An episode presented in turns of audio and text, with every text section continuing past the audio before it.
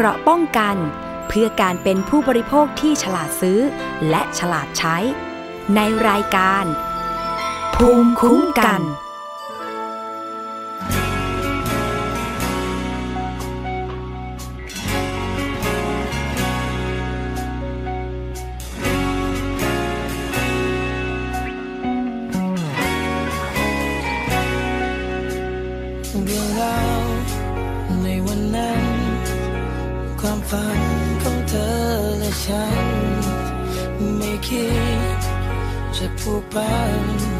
แค่มีกันไปอย่างนั้นเมื่อเรานั้นคิดจะปิดทุกความสัมพันธ์ไม่ได้ร่างกายมีเพียงแค่ฉันและเธอและในวันที่มันเปิดยอมรับเพียงเราให้ได้สุดท้ายว่าเรามีกันเสมอ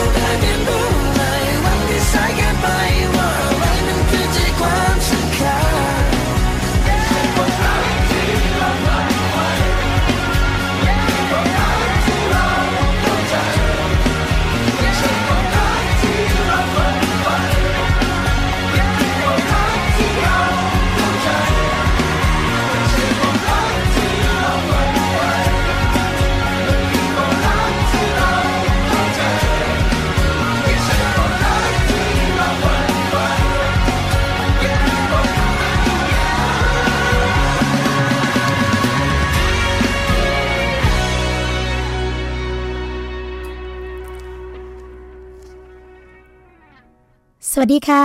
คุณผู้ฟังคะกลับมาพบกับรายการภูมิคุ้มกันรายการเพื่อผู้บริโภคกันอีกครั้งหนึ่งแล้วนะคะวันนี้ตรงกับวันพุธที่23มีนาคม2559ค่ะพบกับดิฉันสวนีฉ่ำเฉลียวนะคะเราพบกันทุกวันจันทร์ถึงวันศุกร์ค่ะเวลา 11:00 นถึง 12:00 นนะคะฟังสดและดาวน์โหลดรายการได้ค่ะทาง www.thaipbsonline.net และแอปพลิเคชันนะคะทาง thaipbs.or.thค่ะจะเป็นระบบ Android หรือว่า iOS นะคะก็สามารถที่จะโหลดมาไว้ในมือถือแล้วก็ติดตามฟังรายการของทางไทย PBS ไปได้ทุกที่ทุกเวลาเลยค่ะหรือว่าจะกดเข้ามากดไลค์นะคะกันได้ที่แฟนเพจทาง www.facebook.com/thaipbsradiofan และ www.twitter.com/thaipbsradio ค่ะโทรมาเพื่อติชมรายการนะคะรวมทั้งให้ข้อเสนอแนะชี้แนะประเด็นกับทางรายการภูมิคุ้มกันได้ค่ะทั้ง หมายเลขโทรศัพท์02-7902666นะคะและขอสวัสดีไปยังสถานีวิทยุชุมชนที่เชื่อมโยงสัญญาณกับรายการของเราค่ะสวัสดีไปยังสถานีวิทยุชุมชนคนหนองย่าไซจังหวัดสุพรรณบุรี FM 107.5 เมกะเฮิรตซ์สถานีวิทยุชุมชนปฐมสาครจังหวัดสมุทรสาครนะคะ FM 106.25 เมกะเฮิรตซ์ค่ะสถานีวิทยุชุมชนคนเมืองลี้จังหวัดลำพูน FM 103.75 เมกะเฮิรตซ์นะคะสถานีวิทยุชุมชนวัดโพบัลลังก์จังหวัดราชบุรี FM 103.75 เมกะเฮิรตซ์สถานีวิทยุเทศบาลทุ่งหัวช้างจังหวัดลำพูน FM 106.25 เมกะเฮิรตซ์สถานีวิทยุชุมชนคนเขาวงจังหวัดกาฬสินธุ์ FM 89.5 เมกะเฮิรตซ์ค่ะและวันนี้นะคะทางรายการภูมิคุ้มกันก็ยังมีประเด็นดีๆพร้อมกับข้อมูลดีๆมาให้กับคุณผู้ฟังเช่นเคยโดยเฉพาะเรื่องที่ใกล้ตัวกับเรานะคะเราจะมาพูดกันในช่วงที่2ของรายการค่ะเกี่ยวกับเรื่องของพระราชบัญญัติยานะคะมาดูว่าจะเกี่ยวข้องกับเรายังไงจะเกี่ยวข้องกับชีวิตประจำวันหรือว่าจะมีผลดีผลร้ายกับเราอย่างไรนะคะเราจะมาพูดคุยกับแขกรับเชิญค่ะที่ติดตามเกี่ยวกับเรื่องนี้นะคะคุณพวงทองว่องไวค่ะผู้ประสานงานเครือข่ายคุ้มครองสิทธิผู้บริโภคจังหวัดพะเยาแล้วก็เป็นผู้ที่ดำเนินการนะคะเกี่ยวกับเรื่องของการจัดเวทีเกี่ยวกับพระราชบัญญัติตัวนี้เนี่ยที่ภาคเหนือนะคะเดี๋ยวเราจะมาพูดคุยกันในช่วงที่2ของรายการค่ะสำหรับช่วงแรกของรายการนะคะคุณผู้ฟังก็มีความเคลื่อนไหวค่ะของแจ๊สโมบายนะคะที่พยายามจะชี้แจงเหตุผลค่ะของการที่ไม่จ่ายเงินค่าประมูลนะคะจากปัญหาของการเงินของพันธมิตรต่างชาติค่ะเนื่องจากบริษัทมีการชี้แจงสาเหตุที่ไม่จ่ายค่าใบอนุญาต 4G เพียงว่าผู้ประกอบการรายใหญ่แห่งหนึ่งของจีนซึ่งสนใจร่วมลงทุนกับแจ๊สโมบายนะคะติดข้อจำกัดด้านการเงินส่วนผลกระทบที่เกิดขึ้นก็คือถูกริบเงินประกัน644ล้านบาทค่ะซึ่งวันนี้ค่ะวันที่23มีนาคมนี้เนี่ยทางคณะกรรมการกิจการโทรคมนาคมหรือว่าบอร์ดของกทค.ก็จะมีการประชุมเพื่อพิจารณาแนวทางค่ะที่จะดำเนินการนะคะหากจะต้องฟ้องร้องหรือว่าเรียกร้องค่าเสียหายกันโดยขณะนี้นะคะคุณผู้ฟังคะก็มอบหมายให้คณะอนุกรรมการฝ่ายกฎหมายมีการพิจารณารวมถึงการพิจารณาริบเงินประกันค่ะจำนวน644ล้านบาทนะขณะที่บริษัท D-Tech ค่ะก็ระบุว่าสนับสนุนให้กสทช.จัดประมูล 4G คลื่นความถี่900เมกะเฮิรตซ์ใหม่แต่ควรจำกัดสิทธิ์นะคะให้เฉพาะผู้ที่แพ้การประมูลคลื่น900ได้เข้าประมูลเท่านั้นค่ะอันนี้ก็เป็นความเคลื่อนไหวนะคะคุณผู้ฟังเกี่ยวกับเรื่องของการประมูลที่ผ่านมาหลายเสียงก็มีความกังวลนะคะว่าจริงๆแล้วเรื่องนี้เนี่ยจะมีจุดจบกันอย่างไรจะมีบทสรุปกันอย่างไรก็คงจะต้องมาติดตามฟังกันค่ะว่าก็คงจะไม่นานนะคะเพราะว่าทางกสทช.เองเนี่ยก็เร่งที่จะดำเนินการเกี่ยวกับเรื่องนี้ค่ะส่วนอีกเรื่องหนึ่งนะคะคุณผู้ฟังเป็นเรื่องของข้าวของแพงกันบ้างที่สำนักตรวจการแผ่นดินนะคะก็มีการขอความร่วมมือค่ะที่สนามบินดอนเมืองนะคะมีการเจรจากับผู้ประกอบการเพื่อให้ลดราคาอาหารค่ะจากเริ่มต้น139บาทให้เหลือ50บาทนะคะก็ครึ่งๆกันเลยภายในวันที่10เมษายน2559ค่ะเนื่องจากว่าราคาอาหารแล้วก็เครื่องดื่มภายในสนามบินนะคะก็แพงกว่าปกติค่อนข้างมากส่งผลกระทบต่อประชาชนค่ะก็ทำให้พลเอกวิศวัตรรัชตนันนะคะซึ่งเป็นผู้ตรวจการแผ่นดินก็มีการประชุมร่วมมือกับผู้อำนวยการท่าอากาศยานดอนเมืองค่ะพร้อมกับตัวแทนคณะกรรมการนะคะว่าด้วยราคาสินค้าและบริการรวมทั้งเลขาธิการคณะกรรมการคุ้มครองผู้บริโภคหรือว่าสคบนั่นเองค่ะก็เพื่อสอบถามข้อเท็จจริงนะคะรวมทั้งลงพื้นที่ตรวจสอบภายในอาคารผู้โดยสารค่ะโดยขอให้ผู้บริหารสนามบินดอนเมืองนะคะขอความร่วมมือกับผู้ประกอบการในอาคารผู้โดยสาร1และ2ทั้งในและก็นอกเขตการตรวจผู้โดยสารเพื่อที่จะลดราคาอาหารค่ะก็มีทั้งที่เป็นแบรนด์แล้วก็ไม่มีแบรนด์นะคะให้เท่ากับราคาที่จำหน่ายในห้างสรรพสินค้าในเมืองทั่วไปค่ะ หลังจากได้รับรายงานเบื้องต้นนะคะเกี่ยวกับเรื่องของราคาอาหารที่ไม่มีแบรนด์ค่ะแล้วก็ต่ำสุดเนี่ยเริ่มที่จานละ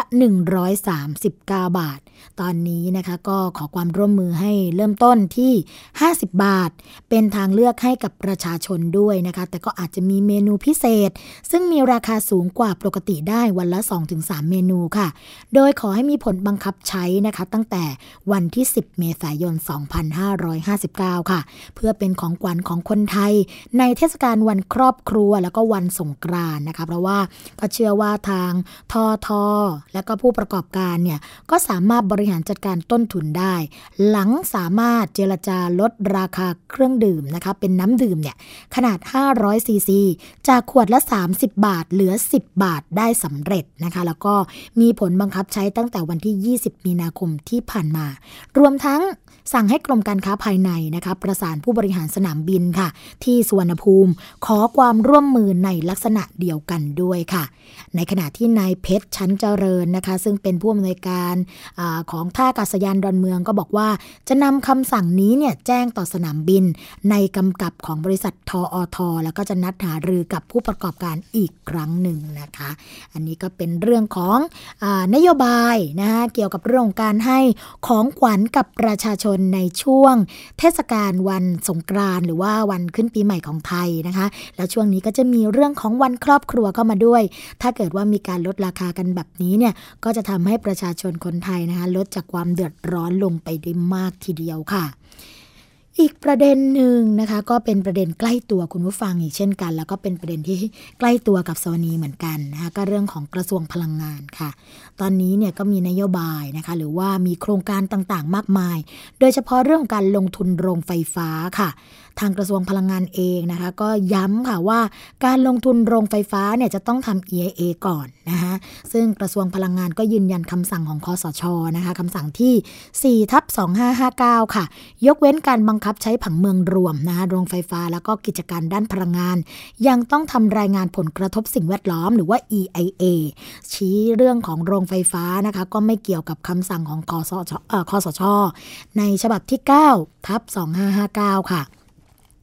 เรื่องนี้เนี่ยได้รับการเปิดเผยนะคะจากนายทวารัตน์สูตบุตรค่ะซึ่งเป็นผู้อำนวยการสำนักงานนโยบายแล้วก็แผนพลังงานหรือว่าสนพ.นะคะในฐานะโฆษกกระทรวงพลังงานค่ะก็เปิดเผยว่าจากอำนาจตามมาตรา44คำสั่งหัวหน้าคณะรักษาความสงบแห่งชาติฉบับที่ 4/2559 ให้ยกเว้นการบังคับใช้ผังเมืองรวมในกิจการบางประเภทเช่นโรงไฟฟ้าโรงงานคัดแยกแล้วก็ฝังกลบแล้วก็โรงงานเพื่อการรีไซเคิลนะคะแต่เพื่อสร้างความมั่นคงด้านพลังงานค่ะโดยจะเป็นการปลดพันธนาการด้านกฎระเบียบที่อาจจะยังไม่ได้นำศักยภาพพลังงานทดแทนมาคิดคำนวณรวมทั้งยังเป็นการแก้ไขปัญหาขยะล้นเมืองนะคะทั้งนี้ค่ะจากคำสั่งดังกล่าวกระทรวงพลังงานก็ขอยืนยันว่าในส่วนของกิจการด้านพลังงานโดยเฉพาะการก่อสร้างโรงไฟฟ้ายังจำเป็นต้องดำเนินการตามกฎหมายเฉพาะในด้านต่างๆนะคะเช่นเรื่องของการขออนุญาตต่างๆการจะทำรายงานวิเคราะห์ต่อผลกระทบด้านสิ่งแวดล้อมที่ต้องดำเนินการตามกฎหมายอย่างเคร่งครัดซึ่งในส่วนของโครงการโรงไฟฟ้าเทคโนโลยีถ่านหินสะอาดนะคะที่อำเภอเทพาจังหวัดสงขลาแล้วก็ที่จังหวัดกระบี่ตามที่มีข้อห่วงใยเนี่ยทางกระทรวงพลังงานก็ขอยืนยันเช่นกันนะคะว่าโรงไฟฟ้าทั้ง2แห่งนี้ซึ่งขณะนี้อยู่ระหว่างการจัดประชุมคณะกรรมการไตรภาคีเพื่อหาข้อสรุปการก่อสร้างก็ยังต้องเดินหน้าจัดทำรายงานผลกระทบทางสิ่งแวดล้อมตามกฎหมายต่อไปนะคะซึ่งนายทวารัตน์ค่ะก็ยังบอกว่าจากคำสั่งของหัวหน้าคสช.ฉบับที่ 9/2559 นะคะเรื่องของการแก้ไขเพิ่มเติมกฎหมายว่าด้วยเรื่องของการส่งเสริมการรักษาคุณภาพสิ่งแวดล้อมแห่งชาติซึ่งจะมีคำสั่งค่ะในกรณีที่มีความจำเป็นอย่างเร่งด่วนนะคะเพื่อประโยชน์ในการดำเนินโครงการกิจการคมนาคมขนส่งการชลประทานการป้องกันสาธารณภัยโรงพยาบาลหรือที่อยู่อาศัยค่ะซึ่งระหว่างที่รอผลการพิจารณารายงานการวิเคราะห์ผลกระทบสิ่งแวดล้อมเนี่ยทางหน่วยงานราชการรัฐวิสาหกิจแล้วก็หน่วยงานอื่นของรัฐนะคะซึ่งเป็นผู้รับผิดชอบก็อาจจะต้องมีการเสนอค่ะให้ทางคณะรัฐมนตรีพิจารณาอนุมัติให้ดำเนินการเพื่อให้ได้มาซึ่งเอกชนรับดำเนินการตามโครงการหรือกิจการไปพลางๆก่อนได้นะคะแต่ไม่สามารถผูกพันใน สัญญาหรือให้สิทธิ์แก่เอกชนดำเนินการตามโครงการได้ค่ะโดยคำสั่งของหัวหน้าคสช.นะคะก็ไม่ได้ครอบคลุมถึงเรื่องกิจการพลังงานและก็โรงไฟฟ้าแต่อย่างใดซึ่งกระทรวงพลังงานเนี่ยก็ขอเน้นย้ำเลยนะคะคุณผู้ฟังว่า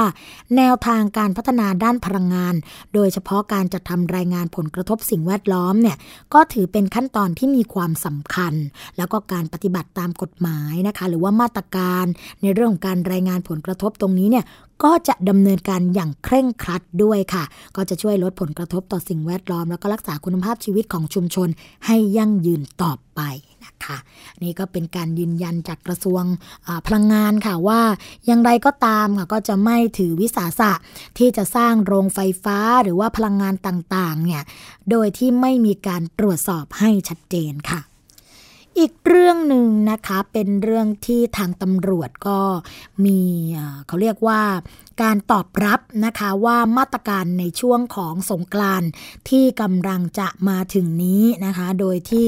ที่สำนักงานตำรวจแห่งชาติค่ะพลตำรวจเอกจักรทิพย์ชัยจินดานะคะผู้บัญชาการตำรวจแห่งชาติก็กล่าวถึงกรณีที่ทางคณะรักษาความสงบแห่งชาติหรือว่าคสช.ค่ะมีคำสั่งให้เพิ่มมาตรการนะคะเรื่องการยึดรถผู้ที่เมาแล้วขับในช่วงเทศกาลสงกรานต์ว่า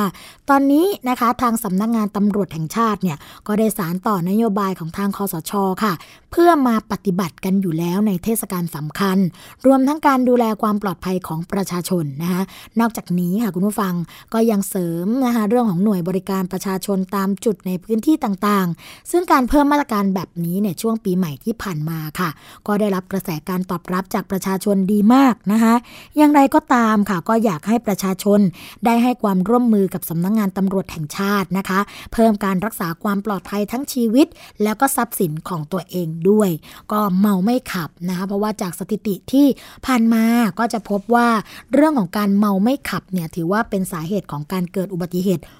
ต้นกันเลยทีเดียวค่ะอีกเรื่องนึงค่ะคุณผู้ฟังเป็นเรื่องที่ใกล้ตัวอีกเหมือนกันนะคะที่ชาวจังหวัดสุพรรณบุรีตอนนี้เนี่ยก็มีการควบคุมเรื่องของหมอกควันกันค่ะว่าที่ร้อยตรีสุภีรัตน์นะคะจองพานิชค่ะผู้ว่าราชการจังหวัดสุพรรณบุรีก็กล่าวว่าที่จังหวัดสุพรรณบุรีค่ะได้มีการจัดตั้งศูนย์อำนวยการเฉพาะกิจเพื่อป้องกันแล้วก็แก้ไขปัญหาไฟป่า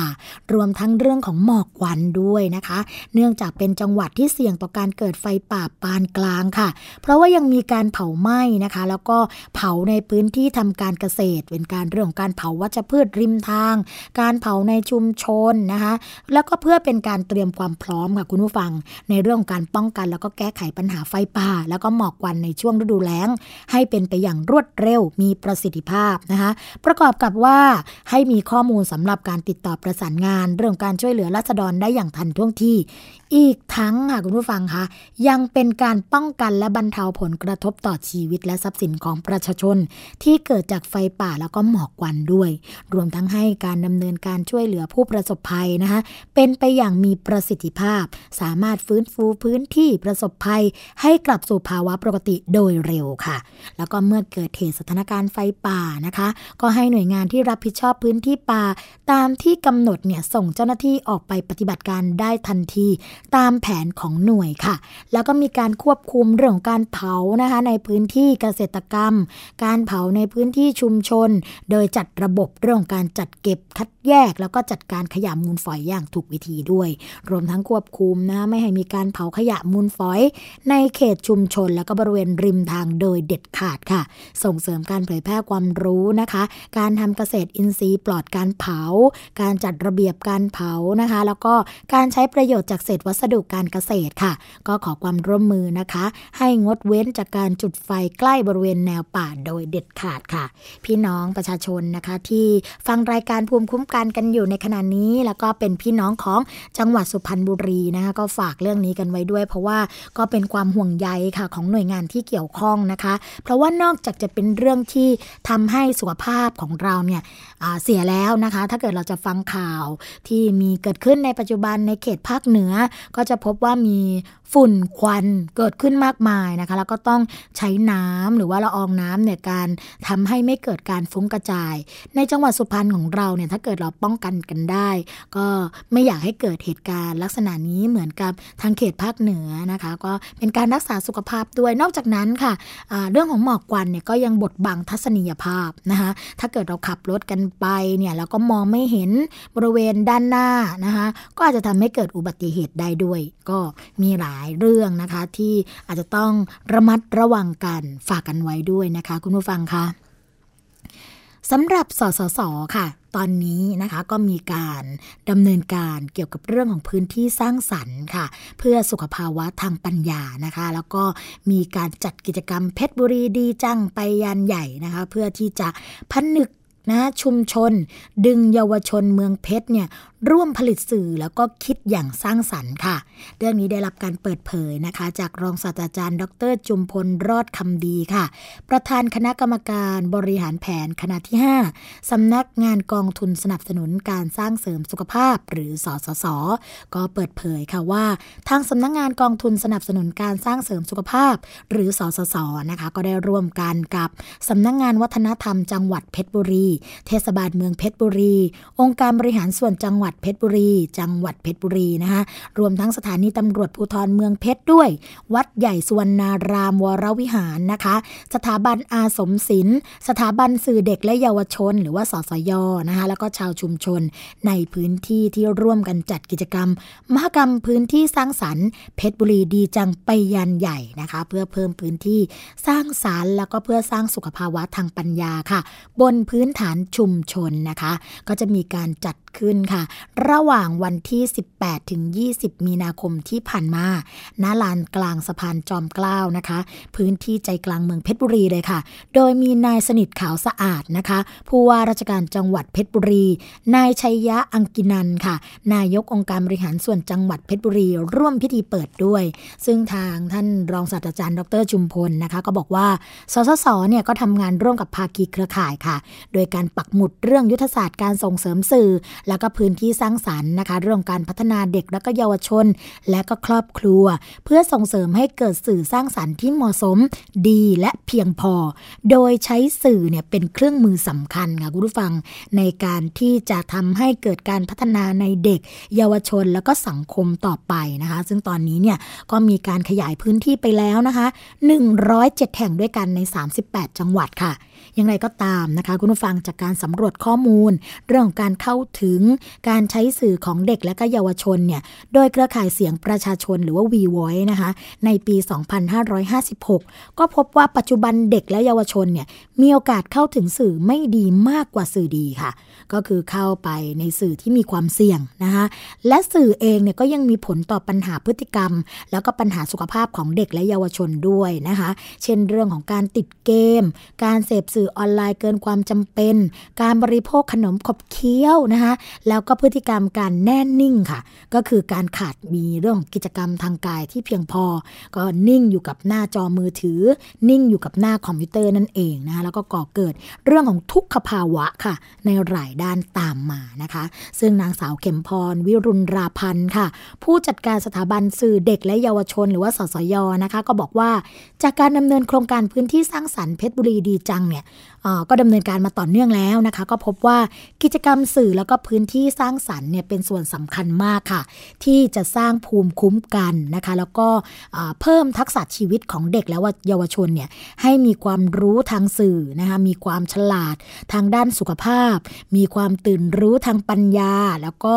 สามารถที่จะดำเนินชีวิตได้อย่างมีศักยภาพค่ะก็ทำให้เครือข่ายพื้นที่สร้างสรรค์ทุกอำเภอในระดับต่างๆนะคะจากศิลปินสกุลช่างครูอาจารย์นักกิจกรรมพัฒนาเยาวชน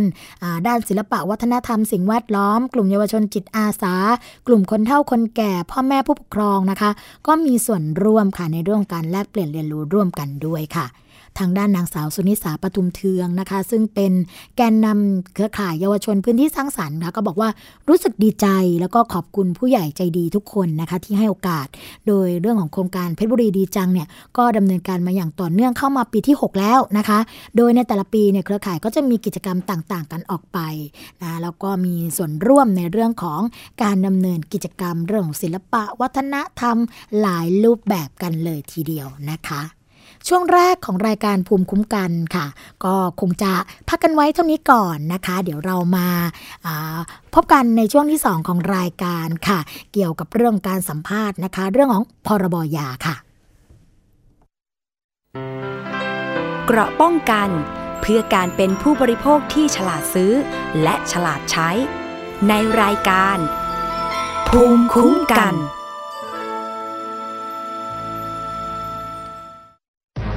วิกฤตภัยแล้งครั้งนี้นับได้ว่ารุนแรงที่สุดในรอบ 20 ปีและกำลังส่งผลกระทบต่อประชาชนทั่วประเทศถึงเวลาแล้วที่ทุกภาคส่วนต้องร่วมมือกันที่คลายปัญหา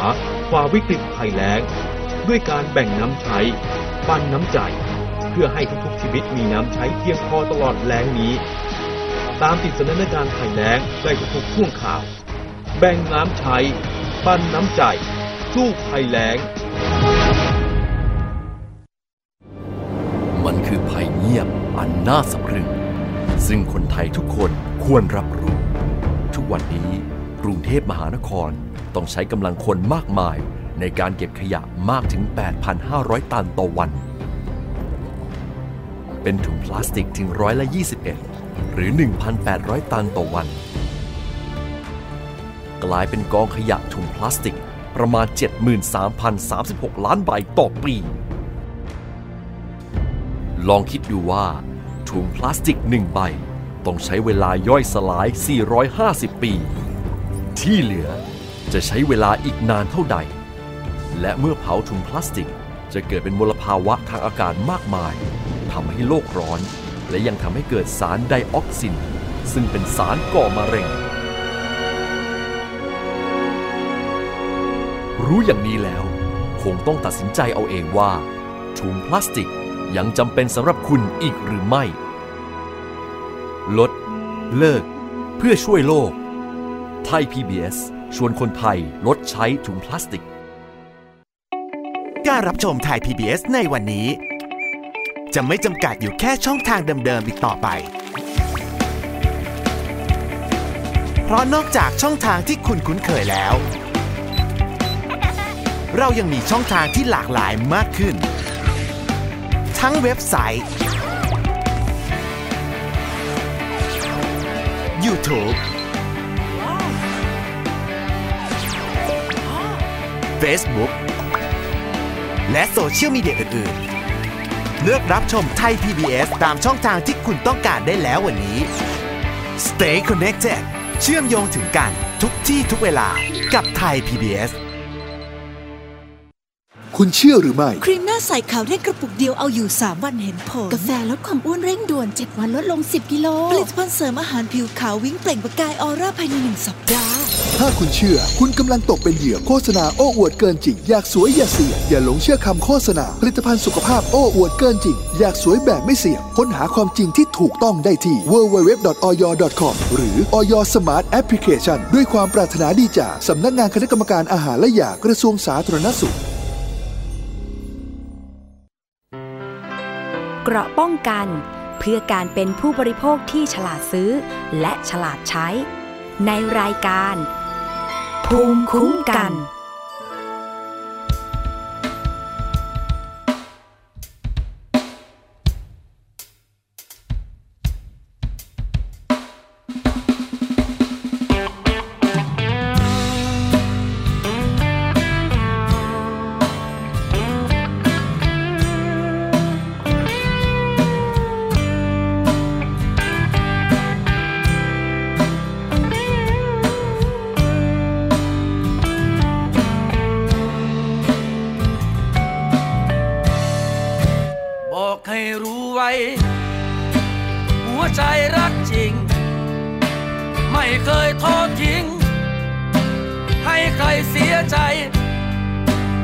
ตัวผู้พันนี้เขาเรียกหลายใจจะให้ทำไงโอ้แค่จริงจังแค่ไหนถึงเรียกจริงจังผิดเพียง8ครั้งถึง9สักทีไหนร้องเพลงนี้มากสาระอายให้แทนหัวใจ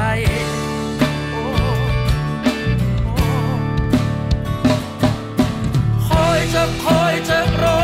จะคอยโอกาสที่เธอตกหลุมมาคอยจะรอเวลา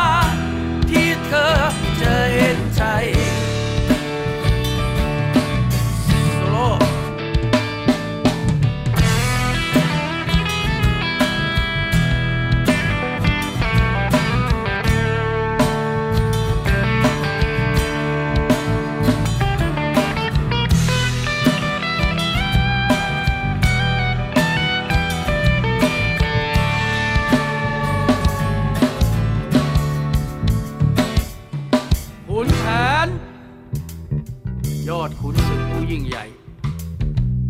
ได้รับคำสั่งให้ไปออกรบสิ่งแรกที่ขุนแผนทำคือ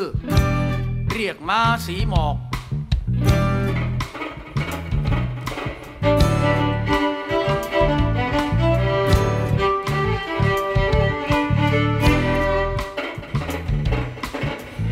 ลงจากม้าสีหมอกเดินขึ้นเรือนยอดขุนศึกผู้ยิ่งใหญ่ลาแฟนไปออกรบขุนแผนพูดกับแฟนว่าลำดวนเอ้ยพี่จะดวนไปก่อนแล้วทั้งเกตแก้วพิกุลยี่สุนสีจะโรยร้างห่างสิ้นกลิ่นมาลีจำปีเอ้ยอีกกี่ปีจะมาพบรากไม้จะต่างหมอนนอนอนาถดาวดาจะต่างใต้หน้าใจหายลงบันไดใจเจียนจะขาดตายน้ำตาตกกระจายร่างพรายลง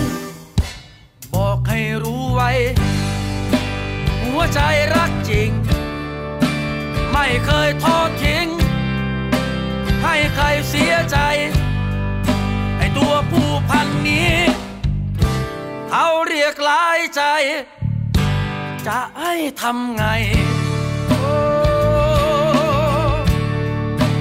จริงจังแค่ไหนถึงเรียกจริงจังผิดเพียง8ครั้งถึง9สักทีไหนร้องเพลงนี้มากสาระอายให้แทนหัวใจโอ้โอ้คอยจะรอจะคอยโอกาสที่เธอตกหลุมมาคอยจะรอเวลาที่เธอจะเห็นใจ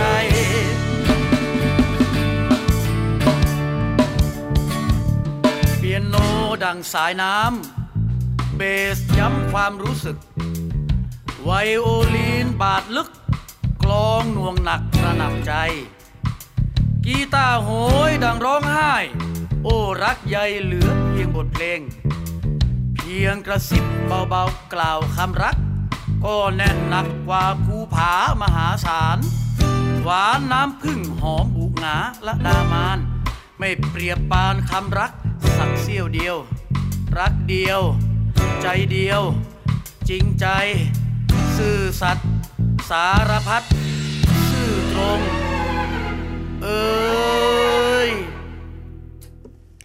พบกับช่วงที่2ของรายการภูมิคุ้มกันรายการเพื่อผู้บริโภคนะคะตามที่สัญญากันไว้ค่ะคุณผู้ฟังค่ะว่าในช่วงที่2นะคะเราจะมาพูดคุยกันค่ะเกี่ยวกับเรื่องของพระราชบัญญัติยากับบทบาทในการคุ้มครองสวัสดิภาพและความปลอดภัยในการใช้ยาของประชาชนค่ะซึ่งงานนี้นะคะเขามีการจัดไปเมื่อวันที่19มีนาคม2559ค่ะเป็นการจัดงานร่วมกันนะคะของกลุ่มเภสัชกรภาคเหนือร่วมกับมูลนิธิพะเยาเพื่อการพัฒนาแล้วก็จะเสวนากันขึ้นมานะคะเราจะมาพูดคุยกันค่ะว่าบรรยากาศของงานเป็นอย่างไรกันบ้างนะคะรวมทั้งข้อมูลที่เกี่ยวข้องกับตัวเราค่ะว่าในเรื่องนี้จะเกี่ยวข้องกับเราอย่างไรนะคะตอนนี้ค่ะแขกรับเชิญอยู่ในสายกับเราเรียบร้อยแล้วนะคะคุณพวงทองว่องไวค่ะผู้ประสานงานเครือข่ายนะคะคุ้มครองสิทธิผู้บริโภคจังหวัดพะเยาค่ะสวัสดีค่ะคุณพวงทองค่ะสวัสดีค่ะค่ะสวัสดีค่ะเป็นยังไงบ้างคะกิจกรรมที่จัดไปเมื่อวันที่19มีนาคมใช่ไหมคะที่ผ่านมาเกี่ยวกับเรื่องของพระราชบัญญัติยากับบทบาทในการคุ้มครองสวัสดิภาพความปลอดภัยในการใช้ยาของประชาชนอยากให้เล่าให้คุณผู้ฟังฟังนิดนึงค่ะว่าจริงๆแล้วเรื่องนี้มีความเกี่ยวข้องกับเราในฐานะผู้บริโภคยังไงบ้างคะต้องบอกว่าตอนนี้ค่ะมีการพยายามยื่นพระราชบัญญัติยาฉบับใหม่เนาะที่มีการปรับปรุงเนี่ยค่ะเข้าสู่ตัวรัฐบาลเพื่อให้มีการปรับปรุงเรื่องนี้ตอนนี้ค่ะทางเครือข่ายเภสัชกรทั้งประเทศไทยเนาะโดยเฉพาะที่ผ่านมาเมื่อวันที่19ที่ผ่านมาเนี่ยค่ะเครือข่ายเภสัชภาคเหนือทั้งหมดอะค่ะมีมารวมตัวกันเพื่อมีการเสวนาเรื่องนี้ขึ้นกับว่าถ้าพระราชบัญญัติตัวนี้ออกมาแล้วเนี่ยจะส่งผลกระทบยังไงบ้างกับภาคประชาชนและจะมีแนวทางการคุ้มครองผู้บริโภคยังไงบ้างเพราะเราพบว่าในตัวพระราชบัญญัติตัวนี้มีผลกระทบกับผู้บริโภคแน่นอนในหลายๆประการด้วยกันค่ะอยากให้ลองยกตัวอย่างนิดนึงนะคะว่าในเรื่องของผลกระทบนะคะเกี่ยวกับเรื่องพระราชบัญญัติตัวนี้เนี่ยกับประชาชนเนี่ยค่ะมีอะไรบ้างคะอย่างข้อที่1เลยค่ะที่สำคัญที่สุดที่แน่ๆนะพี่อาจจะต้องบอกว่าข้อมูลการร้องเรียนที่ผ่านมาในตัวเองที่เป็นองค์กรที่รับเรื่องร้องเรียนนะคะของผู้บริโภคเนี่ยเฉพาะในปี58ถึง59เนี่ยเรื่องการเป็นเรื่องของอาหารและยานะคะและผลิตภัณฑ์สุขภาพเนี่ยมีเรื่องร้องเรียนเข้ามา16เรื่องถือว่าสูงมากนะคะจาก90กว่าเรื่องเนาะก็มีเรื่องที่ตามลงมาคือเรื่องของสื่อโฆษณานะคะสินค้าและบริการเนี่ยตามมา14เรื่อง15เรื่องตามมาแต่ทีนี้เวลาเราวิเคราะห์อะค่ะไอ้ตัวสินค้าและผลิตภัณฑ์อาหารสุขภาพเนี่ยเราพบว่ามีการรวมตัวของเครือข่ายผู้บริโภคไปเจอยาในพื้นที่อะค่ะที่เจอตามชุมชนต่างๆเขาบอกว่าเขามีการซื้อยาจำหน่ายยาตามโฆษณาต่างๆแล้วเอายามาตรวจสิ่งที่เราพบว่าน่าตกใจที่สุดยาบางตัวเนี่ยมีสารสเตียรอยด์ชัดเจนมาก อันนี้ผ่านเป็นการตรวจโดยสาธารณสุขจังหวัดนะคะหรือว่าสาธารณสุขอำเภอนะคะตรวจมาแล้วน่าไปกว่านั้นคือยาบางตัวนะคะไม่มีอย.ที่ถูกต้องและชัดเจนเป็นยาที่ผลิตออกมาแล้วมีการแอบอ้างบางครั้งเอาอย.ตัวอื่นมาติดทับโดยที่เราค้นหาสารระบบแล้วไม่เจออันนี้เยอะมากและปรากฏว่าคนที่ซื้อยาเนี่ยค่ะส่วนมากเป็นกลุ่มผู้สูงอายุอยู่ต่างบ้านแล้วเขามีการเจ็บป่วยความหวังของผู้สูงอายุคือกินอะไรก็ได้ใช่ไหมคะที่ทำให้ตัวเองมีทางรอดในการดำเนินชีวิตเรื่องนี้ถือว่าเป็นวาระสำคัญมากที่เราดูแล้วก็เป็นหนักหน่วงสิ่งที่ทางศูนย์ทำต่อมาคือการเฝ้าระวังสื่อในพื้นที่นะคะเพราะว่ามีการโฆษณาที่ค่อนข้างใช้ข้อความที่เกินจริงมากผิดตามระเบียบที่กำหนดไว้เยอะมากในการเฝ้าระวังที่เราเจอทีนี้มันเกี่ยวข้องกับพรบ.ยาฉบับนี้ยังไงพี่อยากขออนุญาตยกตัวอย่างต่อไปนี้ค่ะเช่นข้อที่1พรบ.ยาตัวนี้เราพบว่า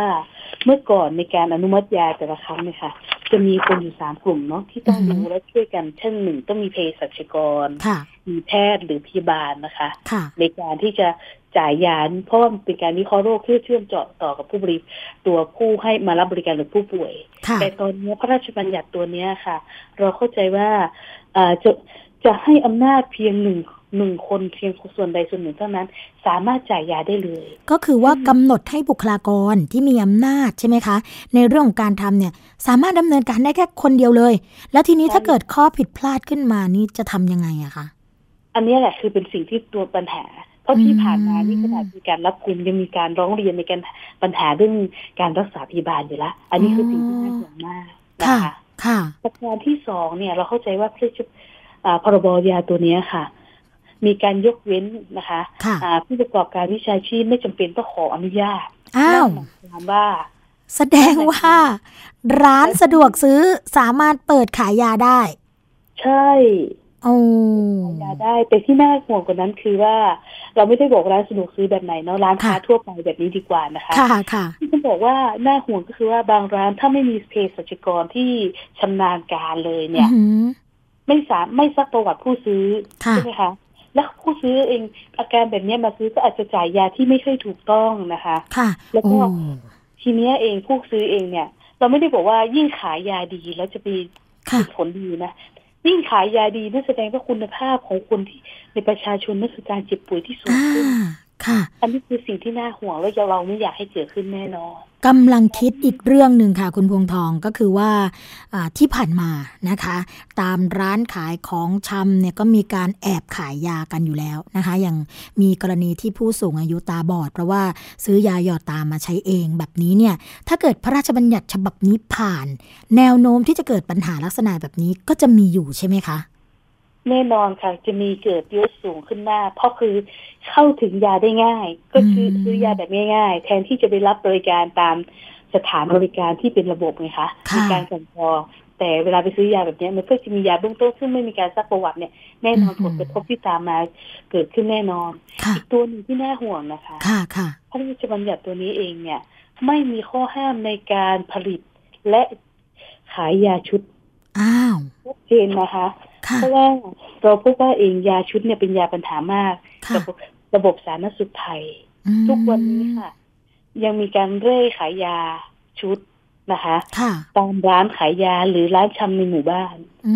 ยาชุดเป็นยาที่ประชาชนไม่สามารถรับรู้เลยว่ายานั้นคือยาอะไรบ้างซึ่งก่อให้เกิดการเจ็บป่วยนะมีการยาเสื่อมบ้างยาปลอมบ้างต่างๆมากมายยาซ้ำกันด้วยใช่ไหมคะกินยาแก้ปวดแล้วแก้ปวดอีกด้วยใช่เป็นการทำยาแบบซ้ำซ้อนที่สำคัญค่ะยาชุดมียาสารสเตียรอยด์ใช่ไหมคะค่ะถ้าคนทานไปแล้วไม่มีการวิเคราะห์เนี่ยคนที่ทานยาสารสเตียรอยด์ติดต่อกันเป็นนานๆจะล้มป่วยเกิดอาการหน้าบวมไตวายเสียชีวิตได้อันนี้แหละเราคิดว่าพรบยาฉบับนี้ต้องทบทวนใหม่ค่ะมันเหมือนแบบว่าไม่สนใจสวัสดิภาพของประชาชนเลยก็คือเอื้อให้มีการผลิตแล้วก็ขายยาชุดกันได้อย่างเสรีโดยที่ไม่สนใจเรื่องสวัสดิภาพของประชาชนใช่อีกอันหนึ่งสิ่งที่เหมือนกับการที่เกริ่นไปเมื่อกี้นะคะว่าพรบตัวนี้ค่ะเปิดให้มีการโฆษณายาทุกประเภทและโฆษณายาและโฆษณารักษาโรคร้ายแรงได้ไม่มีการควบคุมหรือส่งเสริมการขายยาที่ผ่านมาค่ะโฆษณาคลื่นวิทยุเคเบิลใช่ไหมคะที่เข้าการติดสมัยเราก็ยังไม่สามารถควบคุมเรื่องยาพวกนี้ได้แต่พรบยานี้ค่ะประกาศใช้รับรองค่ะจะมีคนแบบสื่อสารแบบผิดๆออกมาโฆษณาว่าอุ้ยยานี้รักษาได้ทุกแบบทุกรูปแบบออกมาคิดดูสิคะว่าอะไรจะเกิดขึ้นก็เรียกได้ว่าเข้าข่ายเรื่องของการผิดกฎหมายแหละยาผีบอกยาเทวดาใช่ไหมคะที่ว่ากินแค่เม็ดเดียวรักษาได้ทุกโรคประมาณนี้หรือเปล่าคะใช่ค่ะรายนี้เองเราคงไม่อยากให้เกิดขึ้นเนาะค่ะไม่อยากให้เกิดเลยมีความรู้ชัดเจนในประชาชนเรื่องยานะคะอันที่สองเองเนี่ยเราพบว่าการรณรงค์เรื่องนี้เองเนี่ยมันไม่สามารถบอกครั้งเดียวได้มันต้องเกี่ยวกับชีวิตทีนี้พรบหลายตัวที่พูดมาค่ะข้อสุดท้ายน่าห่วงจริงๆเนาะในการพูดคุยเสวนากันนะคะคือ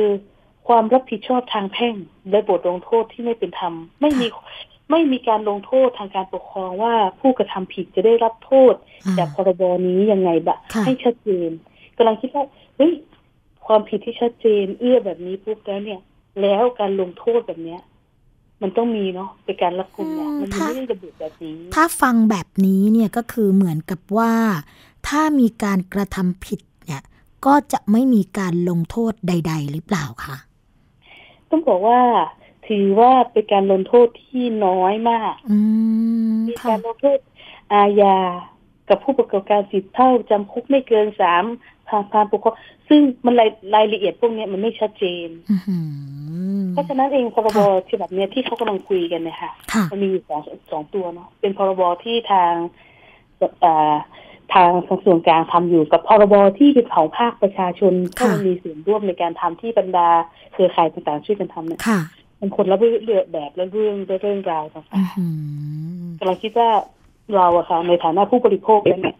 ไม่ใช่ว่าจะรอให้เกิดเหตุแล้วมันเดือดร้อนเราอาจจะต้องมีวิธีการในการป้องกันและกระจายข้อมูลแบบนี้กันแบบไหนค่ะเพราะไม่อย่างนั้นเองเนี่ยมันจะเป็นผลกระทบที่ตามมาอย่างที่ยกตัวอย่างไปเมื่อกี้ค่ะฟังคุณพงษ์ทองพูดแล้วนะคะสวนีก็รู้สึกหนักใจพอสมควรเพราะว่า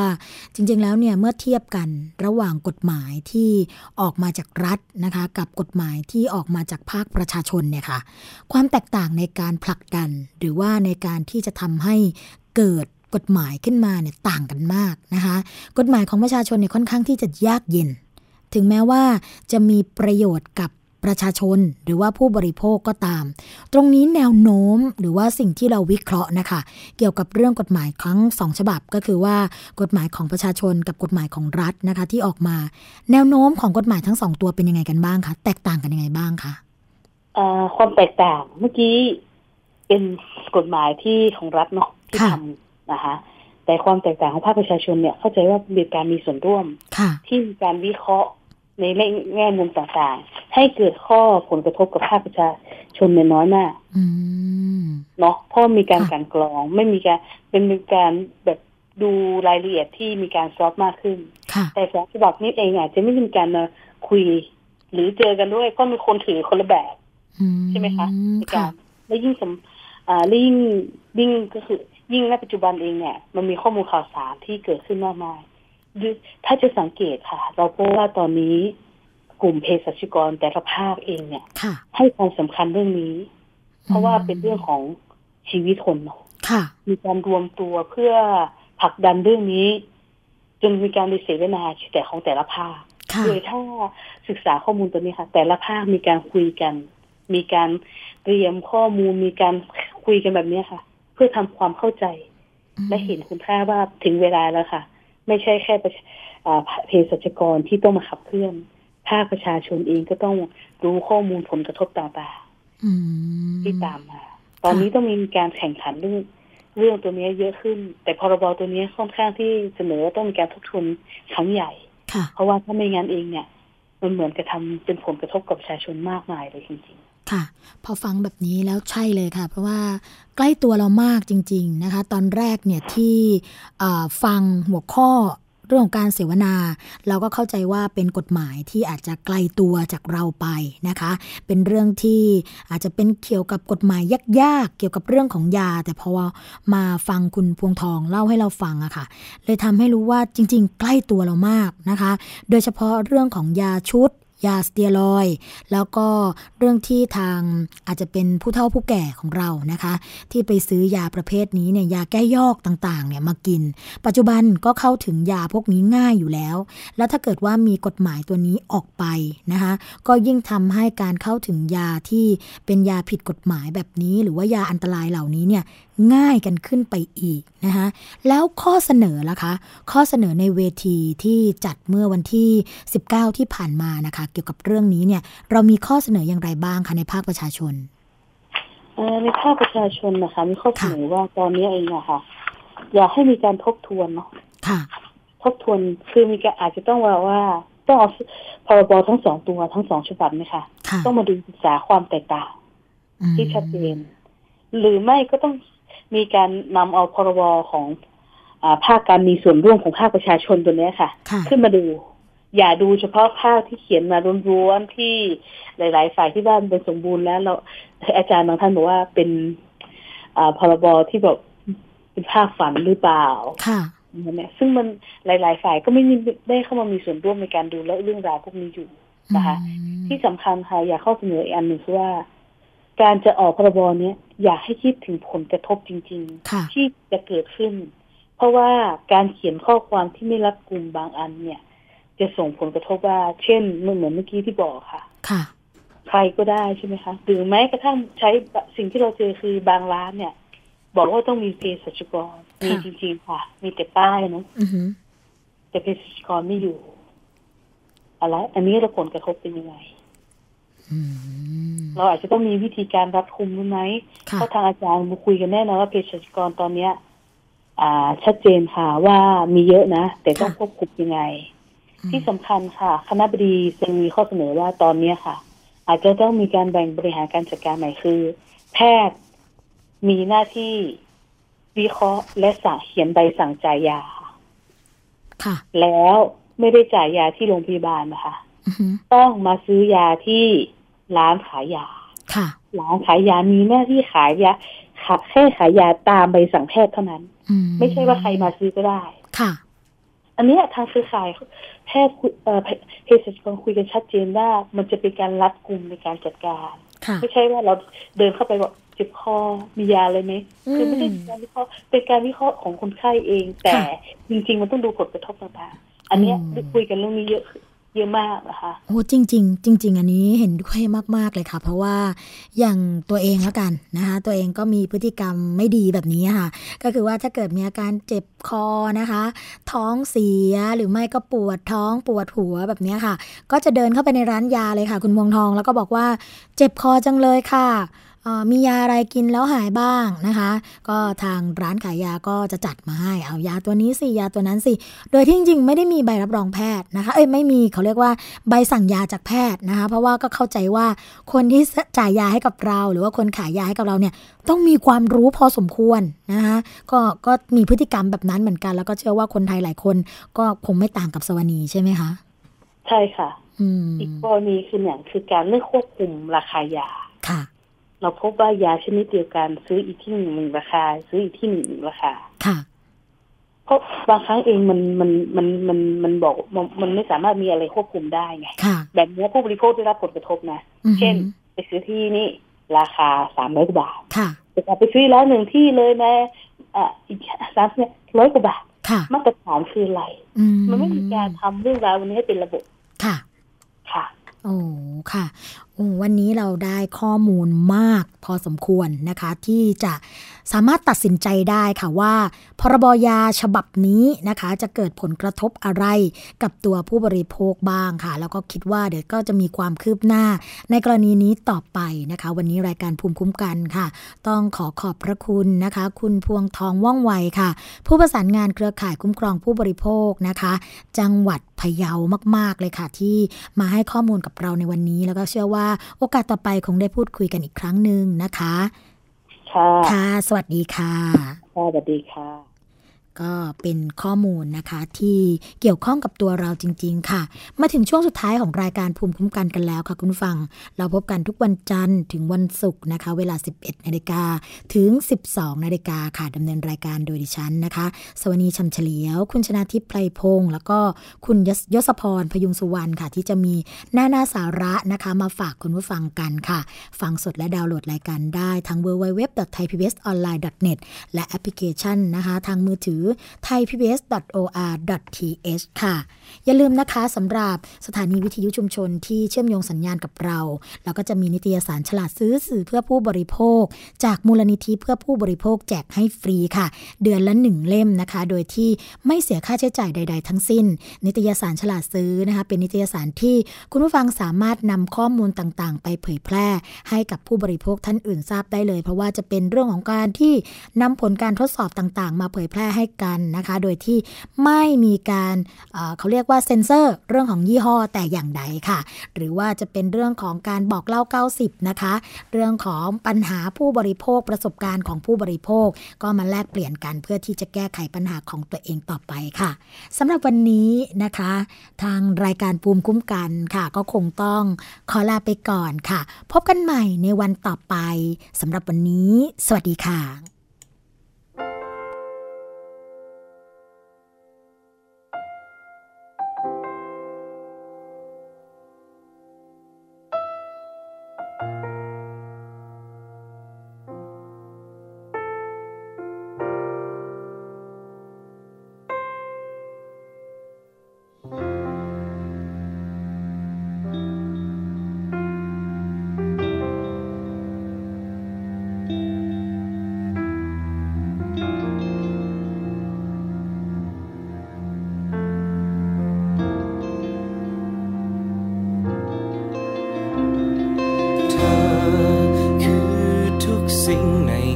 จริงในความฝันคือทุกอย่างเหมือนใจต้องการเธอเป็นนิทานที่ฉันอ่านก่อนหลับตาและนอนฝันเธอคือหัวใจไม่ว่าใครไม่อาจเท่าเธอฉันโชคดีที่เจอได้ตกหลุมรักเธอได้มีเธอเคียงข้างกันคงจะมีเพียงเธอทำให้โลกนั้นหยุดหมุนเพียงเธอสองตาฉันคงจะมีเพียงเธอที่หยุดหัวใจของฉันไว้ตรงนี้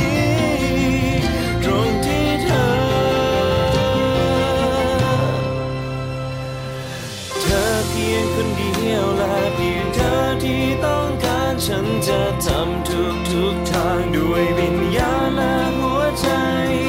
นั่นคือฉันจะรักเธอไม่ว่าเป็นเมื่อไรสถานใดทางหัวใจฉันมีเธอเพียงคนเดียว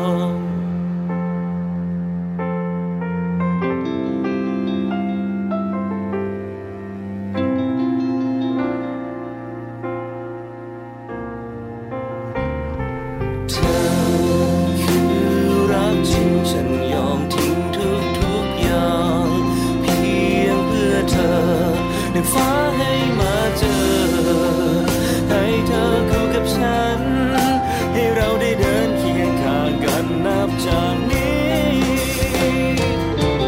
คงจะมีเพียงเธอทำให้โลกนั้นหยุดหมุนเพียงเธอสอง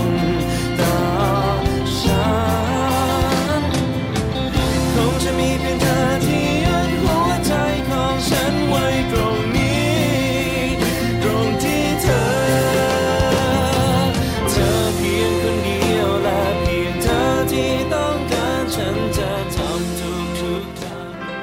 เกราะป้องกันเพื่อการเป็นผู้บริโภคที่ฉลาดซื้อและฉลาดใช้ในรายการภูมิคุ้มกัน